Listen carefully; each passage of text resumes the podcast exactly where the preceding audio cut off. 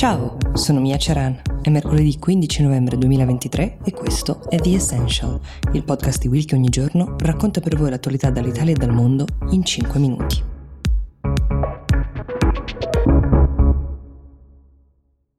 Negli Stati Uniti è partito uno dei processi che vede protagonista Donald Trump e tutta la sua famiglia. È il processo per frode nel quale sostanzialmente Trump Sr., i suoi collaboratori e anche alcuni dei suoi figli sono imputati per aver mentito sul valore reale del suo impero immobiliare, falsificando documenti finanziari con il fine di ottenere prestiti dalle banche, contratti assicurativi più vantaggiosi e in generale di ingannare i finanziatori sul valore effettivo di tutto il suo brand. Qualora fosse condannato, Trump rischia una multa di 250 milioni di dollari, un divieto di fare impresa in qualsiasi ambito nel suo stato di residenza, che è quello di New York, oltre allo smacco di perdere proprietà che per lui sono anche un simbolo, come la Trump Tower. E il destino giudiziario dei Trump sembra segnato, come appare anche dalla loro strategia difensiva, che sembra un po' prendere atto del fatto che difficilmente riusciranno a negare di aver dato un'idea falsata del valore delle loro proprietà, ma sperando di dimostrare almeno di averlo fatto, diciamo così, in buona fede. E parte della strategia sembra quella di essere simpatici, tanto che ieri il figlio maggiore di Donald, Don Jr., è entrato in aula con atteggiamento ilare, battute a profusione, scherzava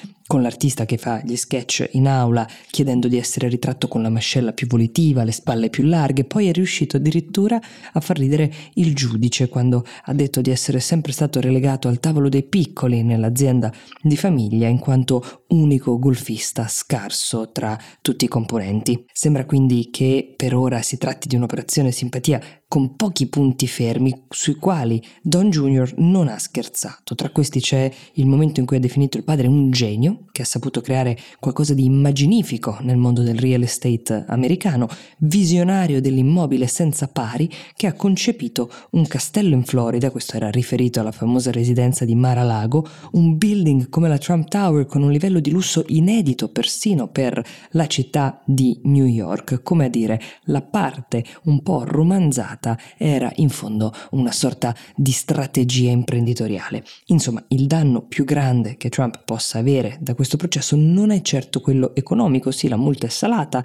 250 milioni di dollari eventualmente, ma neanche quello giuridico è il più grave perché lui, come vi abbiamo raccontato in The Essential, può candidarsi comunque alle prossime elezioni e a prescindere dalle vicende giuridiche e dall'esito potrebbe addirittura per assurdo, governare da presidente anche dal carcere qualora dovesse mai finirci. Ma il danno, dicevamo, più grande è quello che deriverebbe dall'affermazione che sia come uomo d'affari che come genio dell'immobiliare sia stato un blef che dietro a tutta questa roboante retorica di rubinetti dorati e residenze extra lusso con campi da golf frequentati dai milionari di tutto il mondo, si celi in realtà un businessman mediocre che per avere ulteriori prestiti ha dovuto truccare i bilanci e forse questa è la più grave delle colpe che anche il suo elettorato potrebbe concepire. Per l'omicidio di Anna Politkovskaya, che è la coraggiosa giornalista russa assassinata nel 2006, erano stati condannati e incarcerati cinque uomini e ieri uno di loro ha ottenuto la grazia per aver scelto di combattere al fronte in Ucraina, dalla parte della Russia ovviamente. Si chiama Sergei Kaji Kurbanov è un ex agente di polizia moscovita, era stato condannato a 20 anni per questo omicidio, mm, la sentenza del 2014, condannato insieme ad altri quattro come esecutori eh, materiali e complici dell'assassinio. Lui in particolare eh, si sarebbe occupato della parte logistica di questo attentato che ha sorpreso eh, la Politovskaya nel suo stabile, nello stabile in cui viveva, eh, in particolare in ascensore dove è stata freddata. Chi fosse il mandante di questo omicidio non è mai stato chiarito. È stato l'avvocato dell'uomo a far sapere eh, che alla sottoscrizione di un vero e proprio contratto che lo vede impegnato al fronte per almeno sei mesi, eh, il governo ha concesso la grazia. Sia l'editore che la famiglia della Politkovskaya hanno espresso il proprio disappunto per la decisione, tra l'altro che hanno definito come